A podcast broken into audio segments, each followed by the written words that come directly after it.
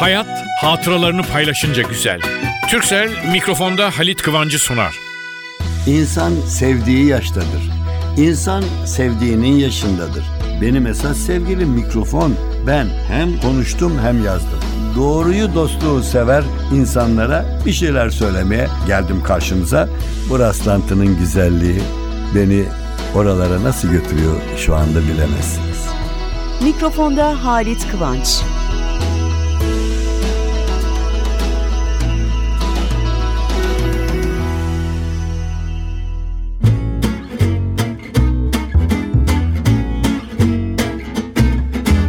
Merhaba sevgili dostlar. Bugün çok değişik gireceğim programa. Gireceğim dedim. Çünkü radyodayım. Elime evde karıştırıyorum eski kupürler yani benim belgelerim falan. Bir baktım bir yazı yazmışım bir dergide. Yarım yüzyıllık radyo sevgisi diye şu anda da yarım yüzyılı doldurdum radyoculukta. O Türkiye'nin sevgisi olarak orada almışız.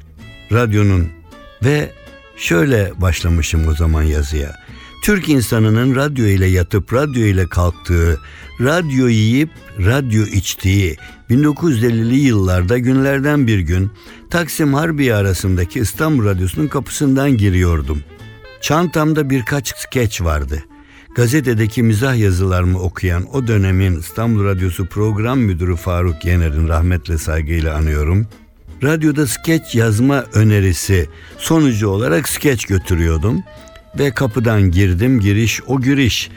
İstanbul Radyosu'na skeçi verdik. O skeçi beğendi sonra skeç oynamaya başladı. Derken dedi ki Halit'ciğim dedi skeçin başında iç spiker diye birisi çıkıyor konuşuyor. Sen niye sesin bayağı düzgün sen dedim. Konuşabilecek bir insansın. dedim bana spikerlik mi teklif ediyorsun diye ben kahkahalar. Niye olmasın kendi piyesini kendin dedi sun dedi. Bunu denemeye başladık. Aradan bir zaman geçti. Derken ben yavaş yavaş geliyordum. Baki Suha Ediboğlu rahmetle anıyorum onu da saygıyla. O şimdi bu alanda ünlü bir isim Fatih Ediboğlu'nun babası, Afife Ediboğlu'nun eşi. Şimdi öyle bir durum oldu ki ben radyo evinin kapısından adımımı attım ve orada bir şeyler okuyorum falan. Baki Suha da geldi beraber Faruk Yener. Halit dediler sen spor yazısı yazıyorsun. Maçlara gidiyorsun şunu yapıyorsun bunu bilmem. E sen niçin futbol maçı filan anlatmayı? Valla hiç düşünmedim denemedim falan derken sonra dedim ki düşünmedim değil denemedim de değil. Mahallede biz oyun oynarken kereden, kenardan spikerleri taklit ederdik. Başta da hadi Halit hadi Halit derlerdi. Ben de başlardım oradakiler anlatmaya. Ahmet aldı Mehmet aldı Ahmet aldı Mehmet verdi falan filan derken. Derken onların bu denemesiyle başladım ve daha sonra işte radyonun dışına çıktık televizyonlara. Ama ben ne zaman Harbiye'den Taksim'e doğru ya da Taksim'den Harbiye'ye doğru gidip gelirken mutlak başımı kaldırır bakarım oradaki İstanbul Radyosu'na. Şimdi duyuyorum sağdan soldan gazetelerde de çıkıyor. O radyo evinin yıkılacağını mı başka türlü filan. Tüylerim diken diken oluyor. Ailemden birisi ölüyormuş gibi geliyor bana. Çünkü benim sizin karşınıza beni getiren radyo evi orasıydı. Radyo evi olarak yapılmıştı. Yıllar yılı kimleri yetiştirmedi mi? Kimleri bırakın beni beni spikerliğe, televizyon bütün bugünkü konumlarıma sokan o binanın kapısından attığım adımdı.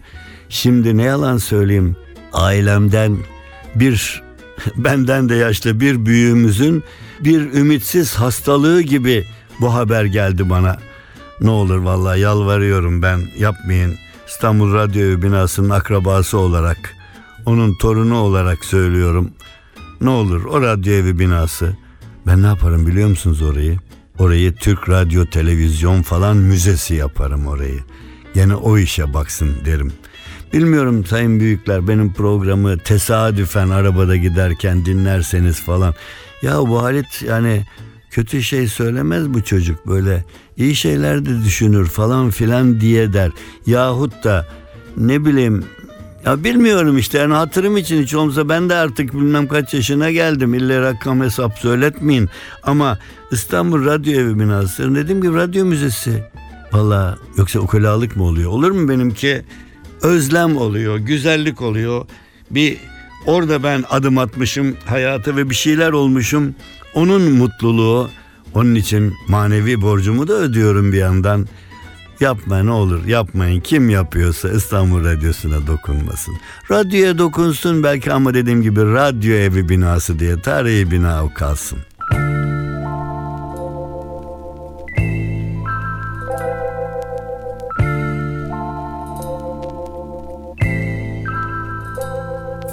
Sabah yeli ılgıt ılgıt eserken Seher vakti bir güzele vuruldum. Al dudakta inci dişi bu dünyada yok bir eşi. Seher vakti bir güzele vuruldum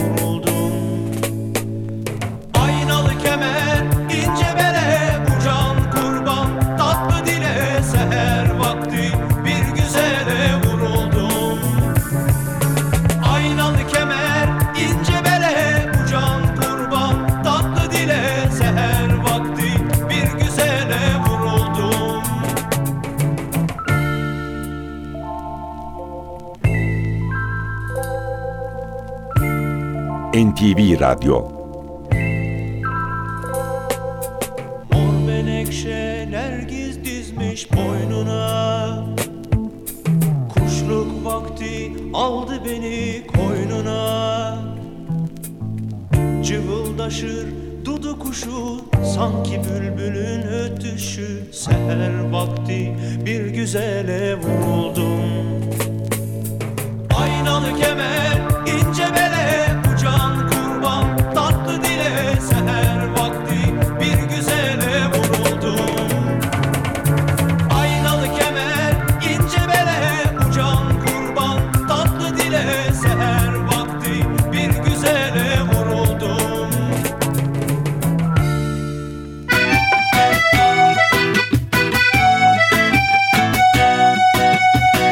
Türkcell'le Halit Kıvanç hatıralarını paylaşıyor.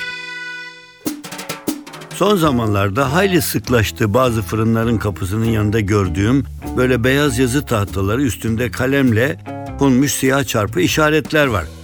İlk rastlayışta merak edip sormuştum. O fırından alışveriş edenler bir ekmek alıyorlar veya iki ekmek alıyorlar. Onun yanında bir bazen iki ekmeğin parasını da fırıncıya bırakıyorlarmış. Niçin mi?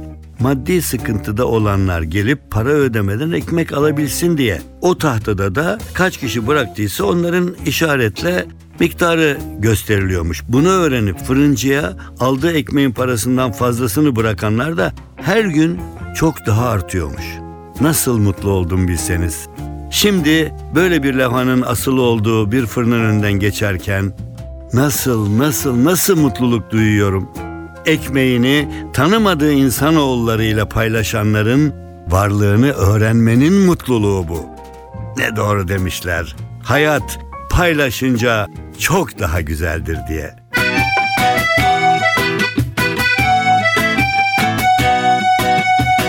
Türkcell'le Halit Kıvanç hatıralarını paylaştı.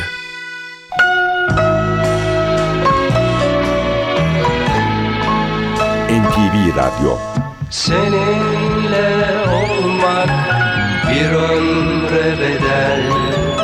Aylar, yıllar, asırlar beraber.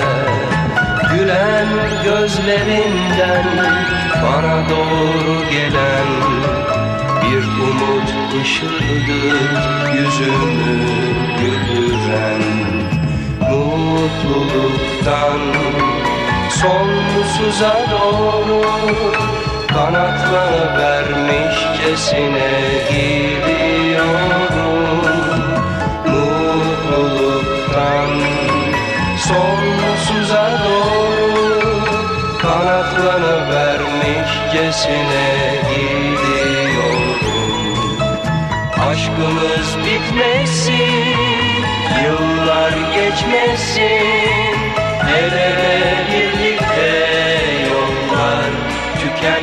tükenmesin Aşkımız bitmesin Yıllar geçmesin. El ele birlikte yollar tükenmesin. El ele birlikte yollar tükenmesin.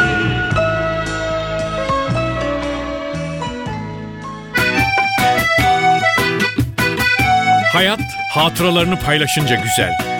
Türksel'in sunduğu mikrofonda Halit Kıvanç devam ediyor.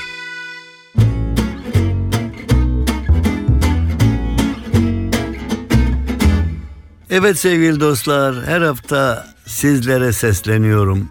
Konuşma diye bir olay var ya benim büyük mutluluğum. Ulu Tanrı konuşmayı bize vermiş. Çok şeyler yaratmış ama onlar hepsi başka türlü konuşuyorlar, ses çıkarıyorlar. Ama bizler öyle değil. O bakımdan şimdi evde size program hazırlarken benim meşhur 10.520 milyon falan böyle var.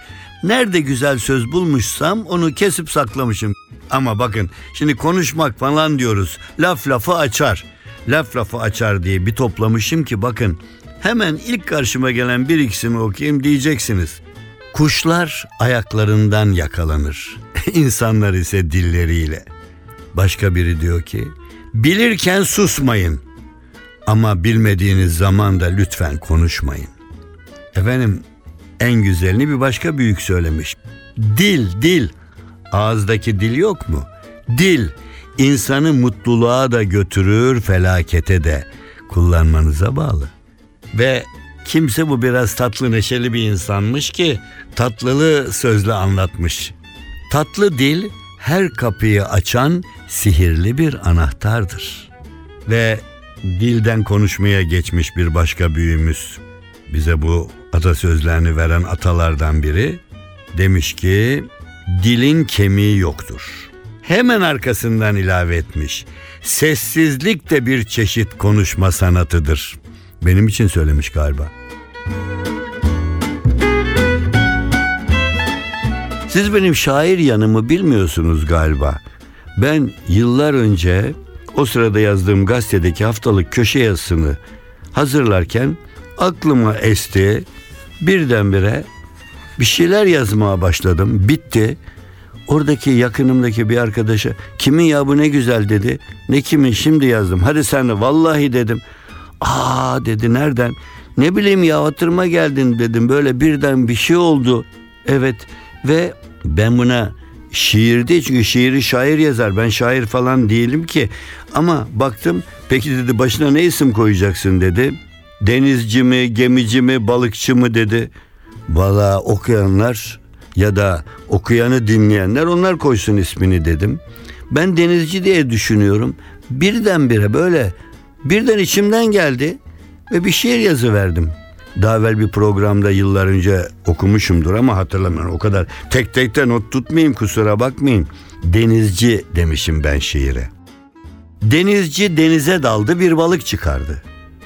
Denizci tekrar denize daldı birçok balık çıkardı. Denizci yine denize daldı pek çok balık çıkardı. Denizci bir daha denize daldı gözleri deniz kızında kaldı. Kendini bile çıkaramadı. Yo başka şiir yok. Bir tane denizci bugün kafi. Şiirimsi şiircikler mi size gene okurum. Efendim şimdi denizci dedik araya bir güzel Türkçe sıkıştırayım. Geçenlerde bir gazetede de gözüme ilişti çünkü haklı olarak efendim bazı deyimler var hep söylerim. Ayrılırken ne dersiniz? Hadi ben gidiyorum. Evet evet çabuk söyleyin ama. Alasmaladık. Alasmaladık. Yabancılar mesela soruyorlar. Biz diyorlar goodbye deriz, affedersin deriz. İşte gidiyor. Bon, bonjour, bonsoir bilmem hepsi. Ama biz ayrılırken ne deriz? Alasmaladık. Tam bakın söylüyorum. Tam söyleyiş alasmaladık. Halbuki nasıl yazılıyor? Küçük çocuklara sormuyorum, büyük gençlere soruyorum. Allah'a ısmarladık. Yani seni Allah'a ısmarlıyorum, seni Allah'a bırakıyorum, yarınların mutlu geçsin. Nasıl yorumlarsanız yorumlayın. Ama birisi ayrılırken Allah'a ısmarladık demiş. Öbürü de Allah'a ısmarladık. Ya güle güle demiş ona. Gitmiş. Ondan sonra bu Allah'a ısmarladık kalmış. Fakat çıkın bir tek Allah'a ısmarladık diyen bulursanız getirin onu bana. Televizyona çıkaralım, gazetelere yazalım. Bir Allah'a ısmarladık diyen var diye. Çünkü alasmaladık. Hatta yıllar çok uzun yıllar önce alasmaladık diye kitap, yazı okurduk. Gelmiş yabancı Türkçeyi öğrenmiş. Alasmaladik diyor. Doğru söylüyor çünkü biz de alasmaladık diyoruz. Ve bunun gibi bir şey daha var. Mesela yıkandınız, tıraş oldunuz. Berber ne der? Saatler olsun. Ne der ne der? Siz de söyleyin kendi aranızda. Saatler olsun. Peki affedersiniz saatçi dükkanında mıyız? Berber dükkanındayız tıraş oluyoruz erkek. Kadın gitmiş kuaföre çıkıyor o saatler olsun. Efendim saatler olsun diye bir deyim yok. Biz işte hani alasmaladık gibi onu da öyle yapmışız. Sıhhatler olsun. Sıhhat, sağlık. Sağlık olsun. Yani saçını tıraş ettirdi böyle bir iyi güzel duruma geldi yani rahatladı. Çıkıyor. Oh sana sağlıkla bu saçlarla gez yürü. Seni yakışıklı gösterecek erkekse de kızsa da güzel. Takma saçta olsa ne olursa olsun ama saatler olsun. Ne demek saatler? Saatçi dükkanımı açacaksın yüz bin tane saatin olacak. Onun için dostlar nasıl Allah'a ısmarladığı alasmaladık diyoruz ama öbüründe saatler olsun. Yıkandı, temizlendi, berbere gitti, şunu yaptı. Hayır, sıhhatler olsun, sağlıklar olsun diyoruz. Ben bunu ama ne yalan söyleyeyim. Bunu söylüyorum gençlere, eşe, dosta, ailenin de gençlerine falan. Aa vallahi biz onu hep saatler olsun diyoruz diyorlar. Şimdi ben bana sorulan sorulara yanıt veriyorum ama mesela diyorlar ki birini görüyorum siz çok bilirsiniz. Şimdi laf aramızda niye çok bilirim? Çok yaşayan çok bilir derler de onun için duymuştur bir yerde diyorlar. Bu kelimeler filan üzerine tartışıyorduk bir mecliste. Ya biz dediler birçok şeyleri yabancılardan alıyoruz. Mesela bana dedi birisi yani şimdi kravatı takan çok azaldı ama mesela kravat nereden geliyor? Aldın mı beni bir merak? Aldı mı öyle? Çok sen bir söyleyeyim biliyordum unutmuştum. Benim o küçük sözler, güzel sözler, meraklı sözler bilmem neler böyle sözlerin merkezleri notlarım vardır. O notlarımı bir yerlere koymuşum tık diye karşıma çıkmadı mı? Efendim bizim bu taktığımız kravat dediğimiz şeyin ilk ismi boyun bağı. Boyun bağını taktın mı? Boyun bağını taktın mı?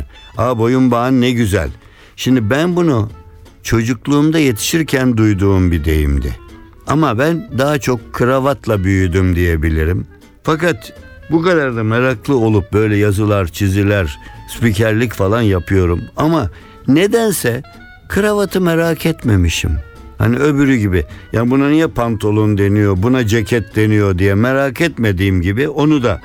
Ama sonra bir mecliste böyle konuşuluyordu kelimeler falan diye bana inandığım bir insan bu işleri benden iyi bilen daha doğrusu ben benden iyi bildiğine inandığım insana tam inanırım tamam doğrudur dedim derim ama kontrol etmek de aklımdan geçmez değil kitapları falan karıştırdım filan sonra bir yerde buldum bir de inandığım birisi de söyledi efendim kravat ilk kez Hırvatlar tarafından Hırvat kullanmış Hırvat'ın boynunda böyle bir sallanan bir bez falan görünce hani Hırvat'ın taktığı gibi Hırvat falan derken o Hırvat kravat olmuş dediler. Ben bunu ayrıca bu tür sözcüklerin çok olduğu bir kitapta da okudum. Ama yüzde yüz diye iddia etmiyorum. Bana bildirin deyin ki siz onu öyle okumuşsunuzdur. Bilmem ne sözlüğünde şöyle yazıyor. Ona da saygı gösteririm. Ama bugün lafı geçti. Çünkü artık kravat kalktı. Hiç takılmıyor filan. E devlet büyüklerine gidilirken filan. Ya ben gidemem kardeşim kravatım yok üstümde. Milletvekiline merhaba diyeceğim. Bayram kravat takılır falan. Ama şimdi devlet büyükleri de kravat takmamaya başladılar. Yani kravat yavaş yavaş bir biraz kenara gidiyor beyler. Ne dersiniz? Bize de rahat oluyor. Ha ama onun yerine şey oldu. Ne diyeyim? e, şal, boyunluk, a, şeydi artık ne derler yani buraya bir kumaş parçaları koyuyorsunuz. Gömleğin renklerine uyan ama aynı zamanda bir güzel görünüş oluyor. Güzellik oluyor. Onun için gençler zaten kravatı çok sevmiyor. Ben delikanlılara bakıyorum. Aman abicim mecburi oraya dışını kravat takıp gideceksin falan filan diyorlar. Ama ne yalan söyleyeyim bazı yerde de mesela hala gene düğünlerde smokin ne bileyim tarihi bir surlar gibi falan kaldı. Paris'teki Eiffel Kulesi gibi kaldı. Gidip müze diye seyrediyor herkes. Eşinde öyle seyrediyorlar. Ama düğünler bir seremoni oluyor. Bazı gençler hayır ben günlük kıyafetimle gideceğim diyor. Fakat bu kravat beni hakikaten düşündürdü.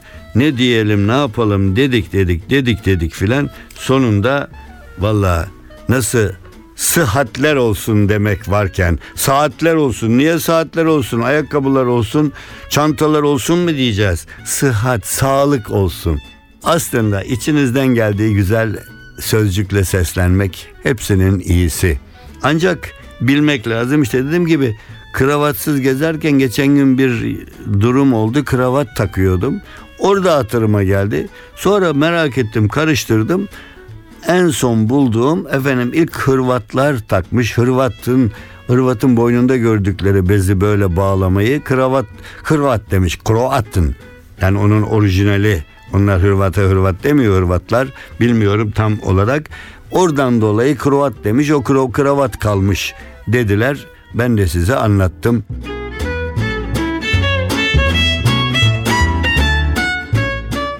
Sevgili dostlar, program biterken müthiş bir haber. Müthiş bir haber. Çünkü bir yabancı haber bu ve bana bir dost getirdi. Bak dedi. Ya dedim çok şey bunu falan. Dedi ki ben seni düşündüm. Ne yaptın? Valla tercümesini de beraber getirdim. Yaşa dedim ya. Ben okuduğumu anlıyorum da sizlere sunmak için oturup tercüme falan hazırlamış. Aynen şöyle. Bıyıklılar daha çok kazanıyormuş. Evet, Amerikan Bıyık Enstitüsü'nün araştırmalarına göre bıyıklı erkekler bıyıksız erkeklerden yüzde sekiz onda iki oranında daha çok para kazanıyormuş. Avustralya'daki Queensland Üniversitesi'nde bıyığın cildin maruz kaldığı zararlı ışın oranını düşürerek cilt kanseri riskini de azalttığını söylemiş. Vallahi ben de bilmiyordum sizden de çoğunuz. Ya adamlar bıyık enstitü kurmuş. Yani dünyada yani şimdi ben dedikodu yapacağım. Harp endüstrisi dünyanın karıştırma enstitü kurarlar devletlerin bazıları. Bazısı da bıyık enstitü kurmuş. Ve bu diyor ki bıyıklı erkekler bıyık kızlardan yüzde sekiz onda iki oranında daha çok para kazanıyormuş. Valla ben gençlikte çok bıyık bıraktım. İnce ince o zaman bekardım. Ve ne yalan söyleyeyim şimdiki sizi bilmem gençler. Ama bizim o gençlik zamanımızda hele üniversite çağları paraleli ya da yeni bitirmişken etrafa bakarken dikkat ederdik. Kızların gözü bıyıklılarda diye. Demek o zaman kazanıyormuşuz. Valla şimdi bıyıksız da ben kazandıklarımla yetiniyorum. Artık bıyık bırakacak halim kalmadı. Efendim dedim ki programı bir o güzel sözlerden birinle kapatayım ama çok güzel bir söz. Kim söylemişse ben onu hemen not etmişim. Söz gümüşse susmak altın olsaydı spikerler aç kalırdı. Efendim bizi aç bırakmamak için dinleyin lütfen. Sevgilerle gelecek hafta aynı saatte buluşuncaya kadar hoşça kalın. Her şey gönlünüzce, gönlümüzce olsun. Hayat hatıralarını paylaşınca güzel.